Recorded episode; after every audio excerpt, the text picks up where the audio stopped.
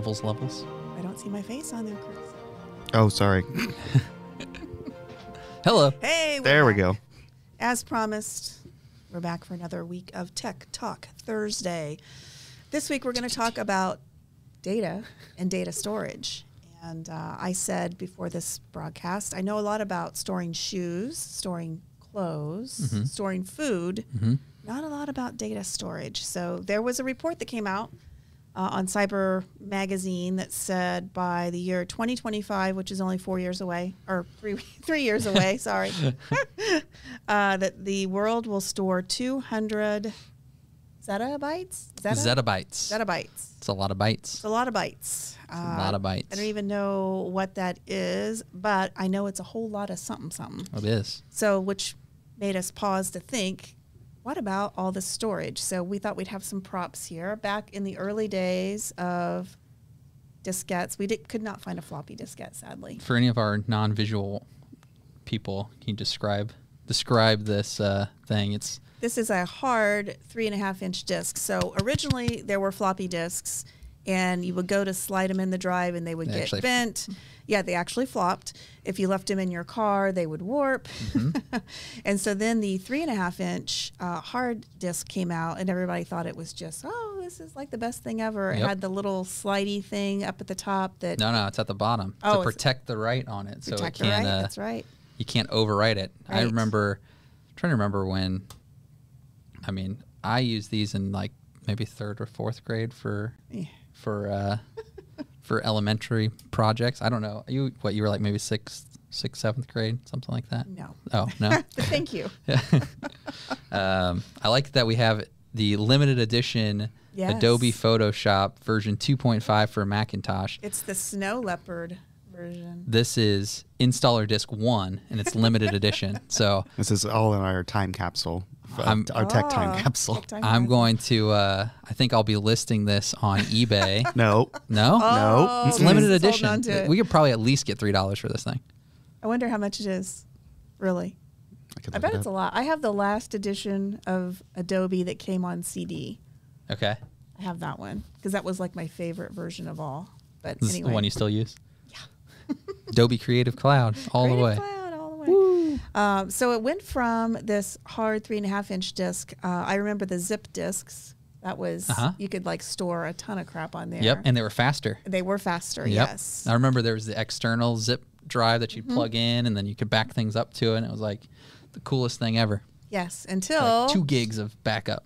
the CD came out, and then you had the CD reader, writer, software all came on CD. I remember doing package designs when I worked at a Primo Oh. for our The- software. Their software to come out on a CD. Nice. Yep, yep. And then the uh, the bug fixes all had to come out on CDs Okay. too. And then the software companies realized, hey, if we give them a CD, they can pass it around and have Yep. multiple people download it. Yeah. So then they went to uh, cloud based, and you had to just download it. But also So- up here, oh, go ahead. Fun fact. So I recently, um, there is someone that works for us who had a previous life as a musician, and I was uh, tracking some things down to to uh, he he's also um, in the streaming community and things like that, and so I was tracking him down and just to try and find his channel, and uh, stumbled across a CD of his from his younger days Oh, how cool! of that he that he had uh that he had. And so the, f- the funny part though is so i tried to come up with a way to play it like to play the cd like i Oh. wanted to play it have him come in i would have been like hey what's this Like- have you heard of this song before i couldn't i couldn't find anything to play it with i don't have anything in my house now that will do like we'll play you don't have CD. your Discman. i don't have it i don't have a discman i don't have a boombox i don't have anything like that it's all streaming I don't think I have anything either. yeah I, I mean, I. so i just handed it to him i was like hey Eh, i here- found this here thing yeah Huh. Yeah. You should have brought that to the company meeting next month. Yeah, That I would've don't. been- I mean, I, I think that's a that's a that's a past he wants to leave Oh, left behind. So I I wasn't gonna embarrass him too much about it. Oh shoot. Uh, eBay has pho- Adobe Photoshop 2.5 on three and a half inch floppy disks as is Uh huh. for 16.99. Is that the limited edition one though? It's not the limited edition, but it is all diskettes. Is that Ooh, yeah. We don't have that going for us. No, sixteen dollars. Oh, that's sad. All right. Well, I changed my I changed my guess for maybe like fifty cents. Oh. All right. So the next uh, upgrade were these uh, hard drives. Uh, Three and a half inch spinning disc. yes. This is specifically is this 7200 or is this a 10k drive? Let's see. Oh, it doesn't say on here. It doesn't say on Well, here. Well, that was fairly short lived because 500 gig though. 500 This gig, that was wow. huge. I, I remember I got a 500 gig drive at one point in time. I never thought I'd fill it up. It's an external hard drive. I was at Purdue. They had uh, a a peer-to-peer um, file sharing at Purdue that um, I would. I had a job on campus that I had unfeathered access to the uh, um, to the network, so I could download it all day. And so I took a job in the uh, electronics lab mostly because I could just sit on there, plug my computer in, and download movies and stuff all day. And I had a 500 gig drive. I was like, oh, I'll never fill this up. And did you? And then, oh, I filled it up. And I bought a one terabyte drive. I was like, oh, there's no way I'll fill this up. Right. And now I think, I, you know, in my backpack, I carry like two or four terabytes or something. So it's crazy. Yeah, so I had I bought a one terabyte uh, external backup, and I thought, oh, this is going to be great. Same as Daniel, I'm never going to fill this up. But graphic files, video files, they all take up just a ton of space because the one that I bought, I think, is a Seagate, and it has a redundant internal backup, which I thought this was like. But of course, it's it's like the size of uh, it's smaller than a pizza box. I don't know. It's pretty big because now. Um, like this smaller one, than a pizza box.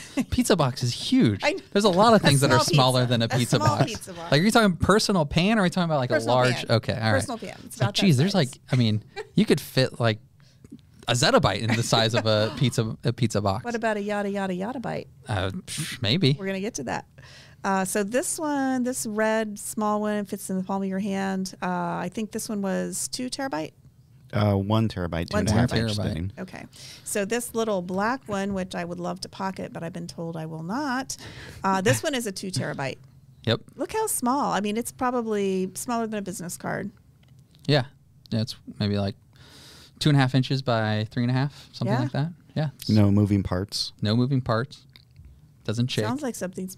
yeah, we don't want that. Uh oh. This And- is uh, also so. Oh wow! Just edit that out, Chris. There is uh, uh, has been a significant change in how you interface with these. So USB C, Thunderbolt, whatever, however many different. The standard that was supposed to kill all the standards has now become the standard that is creating all the standards. So that's really awesome. But this had what was this? What was this style called again, Chris? This is a, a Um, 3.0. That was Or, USB 3 micro B. B, that's what it is. Yeah. So one side was power and the other side was data. And then on the USB C, it's now power and data. Uh, it can also do display and think, I mean, uh, whatever Thunderbolt version it is can do like 40 gig per second. Um, and can power your device at 90 watts and all this fun stuff. But then there's like all these little sub variants of that. That's a whole nother episode all on its own. That's frustrating enough to deal with. So I'll stop talking about it. We have our small TVG. Uh, Branded, branding, branded branding, branding. flash drive, um, which this one is a three uh, megabyte. Four. Three megabyte? No way. No. We, there's no way I approved you to buy three megabytes of It's, something. it's got to be at four least gig. 512. Four gig. Four gig? Four Okay. gig. Yeah. Yeah. Yeah. Yeah. Yeah, it was supposed to be one, but they screwed up my order and they said, "Well, we've got the We'll give you orange four Yeah, we'll give you four, and I was like, Yeah. "Sweet." So anyway, um, and then this thing, I don't remember what this is. That is an M.2 drive. Oh, Yep. M dot two. Yep. How could I forget that? And it's how big? That's probably a 512 or maybe a no. This is 128. So this is more for your internal, um, um, like you know, use it on PC or you'll put it in an enclosure or something like that. So you can see the full circuit board. And It looks like a it. stick of gum. It does. Yeah, it's like a it's about the size of like um, big red stick of gum, Juicy like, like juicy fruit pack of gum. um, these are pretty impressive because they use your uh, PCI slots, so you can have like some of these are will read write at like seven eight gig per second, which is pretty quick, and they're small form factor, no spinning disk. You can have multiple of them. Um, and these things have calmed down tremendously in price within like the last even the last year. I was going to ask you, what do those run? yeah, I bought maybe maybe two years ago. I bought um, a one terabyte one. And it was like four hundred dollars. The equivalent one now is like three two hundred bucks, hundred bucks, Mm, so hundred and half- fifty half bucks somewhere in there, depending on what variety you get, speeds, read write, things like that. But yeah, these things are immensely impressive, and they're kind of taking the place of you know the big three and a half or the two and a half inch spinning disc that that used to be in there. Now most things are solid state. This is solid state drive, um, just much more reliable and faster. Uh, doing a price check Yep. on Newegg. Um, not the best uh, drive because it's a Gen 3. An SK Hynix 128 gigabyte PCIe NVMe is $14. Yeah. Wow. Yeah. Which where did I- think it was at Hynix? They came out of nowhere and were just like, "Hey, we have all the awesome drives." Like on the high end, they have some really ridiculous write speeds. Well, I think they were uh, speeds. they were a OEM for a long time, so they were Ah, they actually just- now they the- make their own brand. They were making the chips, and now they have their own brand. came out of nowhere, took the industry by storm. It's a hot topic. Funny, it's the same width. So all that being said, security wise, I have a question. Yes. When you put data on this, Mm-hmm. does the weight of your drive change? No. Are you sure? Yes. You positive? Yes. Hundred percent. Mm-hmm. Let's see.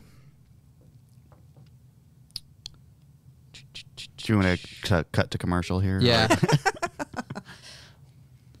so, I checked this before. I needed. I'll I'll double check my sources, but Fact, fact checker. the answer is it will change. What? Yep. Interesting. So if there's a physicist out there that wants to prove me wrong, I'm totally okay with being wrong on that. So Wait, do I have to go sit in a Waffle House for 24 hours? probably I would I would encourage you to do that life altering experience. Sorry, So- you're going to you were going to uh, security wise. Yeah, and I was trying to talk um, about small. And I talk about food all the time. Yeah, know. So security wise, um, very very secure, very secure, very secure, not so secure. Yeah, this thing. So if you ever see a just a USB stick in a parking lot, just don't pick it up. Pick it up. Um, the the whole goal there is, you know, you can put something on a little hand flash drive or um, you know USB stick flash drive, keep it in your pocket. You can have your stuff on it. You can encrypt these, but the other thing is is you leave them in a place where people are going to pick them up that are in a secure environment that they will put them in their pocket. I'm like, oh, sweet, free free flash drive, and they then they plug it in the computer, and then it has some malicious code on it that ends up um, working its way into the system under you know behind no access, like uh, behind secure access. You know, something that would normally have blocked all these things. It now made its way in there. Um, a good example of this is there was a oh, I think it was Iran um, in this is 2017, I believe it. Um, I may get some of the dates wrong, but effectively, um, it was a very secure off-grid um, nuclear or um, it, it was a, a- an enrichment site for nuclear rep- weaponry, or it was an enrichment site that was then determined by C, um, CIA and FBI and things like that. That it was or not FBI, CIA. That was a, a nuclear enrichment site that was geared towards weaponry, and it was totally disconnected. So there was no way to like get to it from the internet or anything like that. And so what they did was they put the malicious code on things like this, and they just had hundreds of that, not thousands, but hundreds to thousands of these that they would just kind of litter around areas where they knew like engineers or employees or things like that worked. And it was a self-deploying code. It was a worm that once it got deployed, it would just self-propagate and propagate. And the whole goal of it was to effectively make its way to the centrifuge and slowly ratchet up the speed of it to the point where it just tore itself apart. and it all got infiltrated by someone picking up and plugging in a USB stick. Credit to uh, podcast Darknet Diaries. Uh, if you're into kind of learning about any of like dark web um, or like hacking or things like that, does a really good job. Um, I listen to it on a regular basis, and that's where I heard about that story.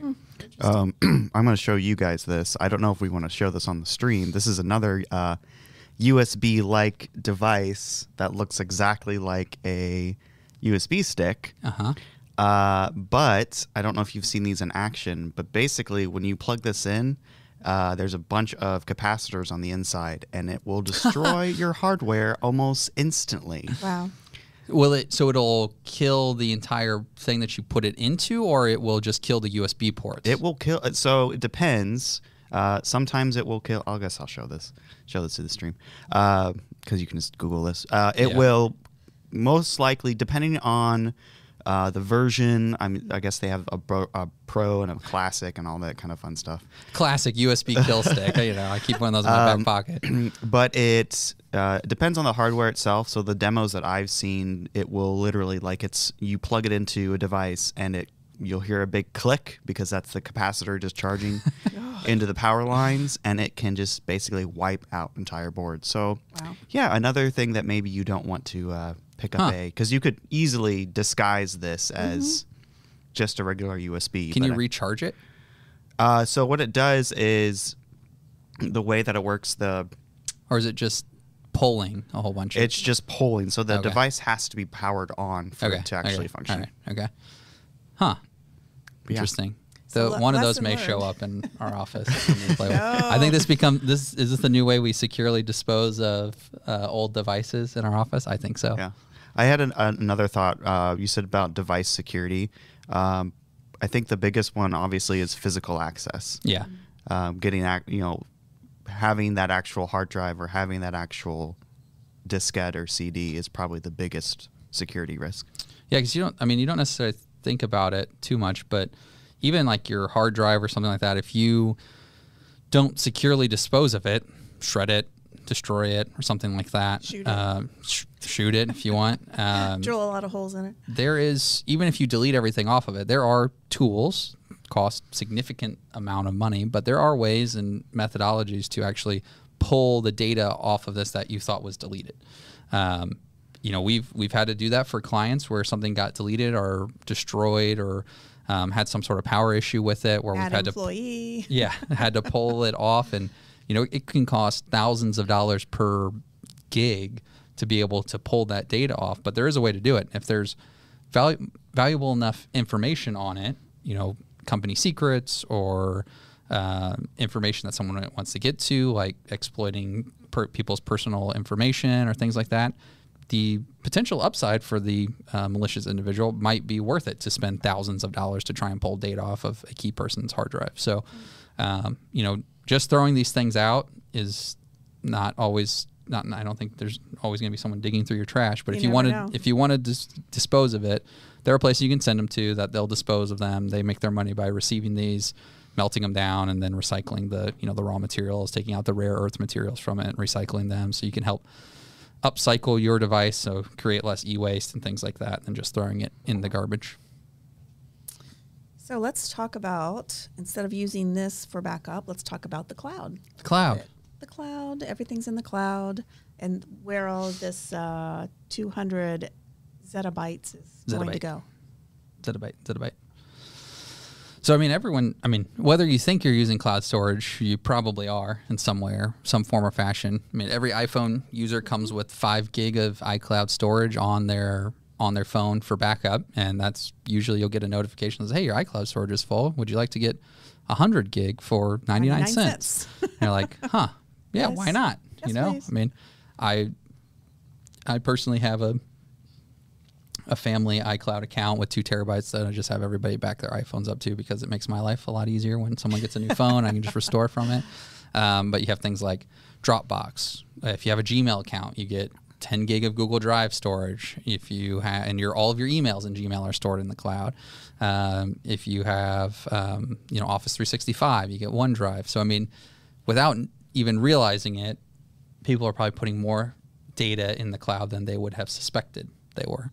Um, and so I think that is a, a big reason why you start to see all of this stuff getting there, even if you think you're not a big user of the cloud. I mean, there's however many billions of people on the world in the world, and there's however many billions of iPhones out there, and all of them are probably using at least five gig. That's five gig in the cloud. So, um, And that's just the phones. I That's mean, just the phones, Talking yep. laptops, data centers. So let's talk about data centers for a second. Yep. So do you have a picture of our data center, Chris? Yeah, let me bring that up here. So we have an offsite data center that we store things in for people. Yes, hmm there it is. One one rack. looks like every other data center. I was impressed when I went. I think that we could slap our logo on anybody's data center servers. Those, those I can guarantee really those are ours. ours. Those are can It's really guarantee ours. Yep. So what types of things do we store there? So we have lots of things. I mean, we have networking to be able to get the internet and things in there, and there's code stored on those. We have um, customer VMs, customer files. Um, we have backups of equipment from customer sites and things like that. So it's everything from um, business files to you know if you know if a client has um, storing anything on their servers and they're backed up there, then we we have it in there. But it's uh, both functional and storage data is in there. Okay. So what? Let's talk about security a little bit. So what keeps all of this data in the cloud secure? Yeah, it depends on where it is, right? Um, if you're using iCloud, I'm going to pick on that again. Um, it's secured by your username and password credentials for your iCloud account. So it's as good as the security that you put on it to keep your password secure and safe. And um, you know, do you have multi-factor authentication, everything on that? Um, same thing with Dropbox or any of those. It's a it's a user authenticated account, so it's as good as the security that you put on you as a user to be able to protect your data. Um, you know, from our standpoint, you know, data centers and things like that, you know, there's physical security, there is the network security layer, there's the um, continual, you know, um, vulnerability scanning and testing and things like that to secure the, the premise of places. And so those same things are happening to your data in iCloud. Apple has either their own data centers or they're using somebody else's data center to be able to host that somewhere. So um, while all of your data is in the cloud, it's in the cloud to you, but it's physically somewhere. It is taking up you know square footage. It's taking up electricity costs. It's taking up you know it's it's off putting carbon gases. I mean it's using a significant amount of resources that you don't ever see. Um, but really the cloud is just somebody else's server at the end of the day. It's it's not your server. It's somebody else's server. And they get to deal with all the headaches of it not it being their server someplace else. So um, it all comes back it's got to be somewhere. Can't live in the ether anywhere. We haven't figured out how to store store data in the uh, in the air or in light or well i mean you can pass data in light and things like that but it's not just floating around us and we grab it when we need it. It's taking up physical space somewhere. So for people who, let's just say, use Microsoft hmm and they have their own uh, cloud storage. Yep So what happens if Microsoft gets hacked? So all of their stuff gets hacked too, or what if it goes down? What if it like majorly crashes? Is all their backup and everything gone too? yeah so we've we've uh, we've seen some of that in the last few years where amazon's been down uh, microsoft has had outages um, even um, content delivery networks like um, oh what's the big one that everyone uses Uh, Akamai. yeah, Akamai. Um, you know, when those went down, people's access to things went away, right? Um, now, was there data loss in that? There's probably some. There's some data loss somewhere. Maybe there was data in transaction going, saving from your computer up to the cloud, and it got disconnected. So the update you were trying to save didn't didn't go. Um, but in the sense where we'll pick on Microsoft. If Microsoft were to have a data breach and you're using Office 365, if you read through their terms of service, they hold themselves not liable for protect. They, they hold themselves liable to an extent of protecting your data, but if it were to be lost, they have very loose um, requirements on actually restoring your data. So, um, you know, just like you know back in the day when you had your laptop and you would have an external drive and you would back it up, you need to think about backing up the cloud. If you have um, business or critical files in there and you only have it in one spot, it's it's not there. I mean, it, it could go away at some point in time. So. Um, there's a podcaster that I listen to that has a phrase um, two is one and one is none. And that is very um, true when it comes to data storage in the cloud. If you have only one cloud provider for your data, you and in the moment you could effectively have no None. provider in that say. So having a secondary place of storage, even if you're using the cloud, if it's critical enough, it makes sense to do it. That's why companies like um, Synology, Backblaze, Wasabi, and others all have all these integrations into Azure storage, AWS, and um, the other big you know content providers like that to be able to be a secondary backup for it. Uh, yeah, right there, three two one strategy. So very common in the in that. So you have your you know um, have multiple ways to have um, um, your backups. You know, in this one it's you know talking about two on site, one off site, and things like that. So, I mean, my I myself, I use Backblaze for some things. We use Backblaze for a couple different things to back up internal pieces, just because it integrates really well with different things. And it's a cost effective um, model for certain types of backup. Um, but yeah, it's a you know your data is still somewhere and it, it still ends up being someone's responsibility and big companies are really good at carving out them being held reliable for it going away so we offer services to customers that are using google cloud or office 365 to back it up because traditionally there's very expensive knowledge that's in the cloud and if it were to go away um, it'd be gone and it would be a huge loss. And the, the, the traditional thought or the thought was, I moved to the cloud, everything's safe. I don't have to worry about it anymore, right? And you can worry less, but you still still need to make sure you put the right precautions in place. I know that when uh, Chris and I go out and we shoot videos of um, different clients' needs or whatever, we back it up. We have a backup of our backup, and I think we might have a backup of our. We have two backups of the backup, maybe. Yes. So backup, backup to the backup right. of the backup. Because we keep a couple of them off site. We have one here. Um, because the video, you may want to go back to the raw footage at some point, and you don't want it to be corrupt or whatever. We keep one drive in a car going around 465 It at never all stops. times. Constant, So it's never in the same spot ever. So very secure. That one gets swapped out three times a week so we can rotate the data on it. It's In case it gets targeted, nobody. It's a different Yep. car all the time. Yep. It might say Brookfield Group on the side. It might not. Never says know. Brookfield Group. if you see a Brookfield one, it's a decoy car. Yes. so let me give you a scenario then. If somebody has their stuff in the cloud, it's not that it's not backed up, and they get hacked or something bad happens. Um, I was trying to think of a. We probably shouldn't use one of our clients that uses a double backup, but we can restore from our backup, and it's a clean backup. Yeah, so we can. So there's a couple different um, ways to talk about that. So uh, you have your backup that is.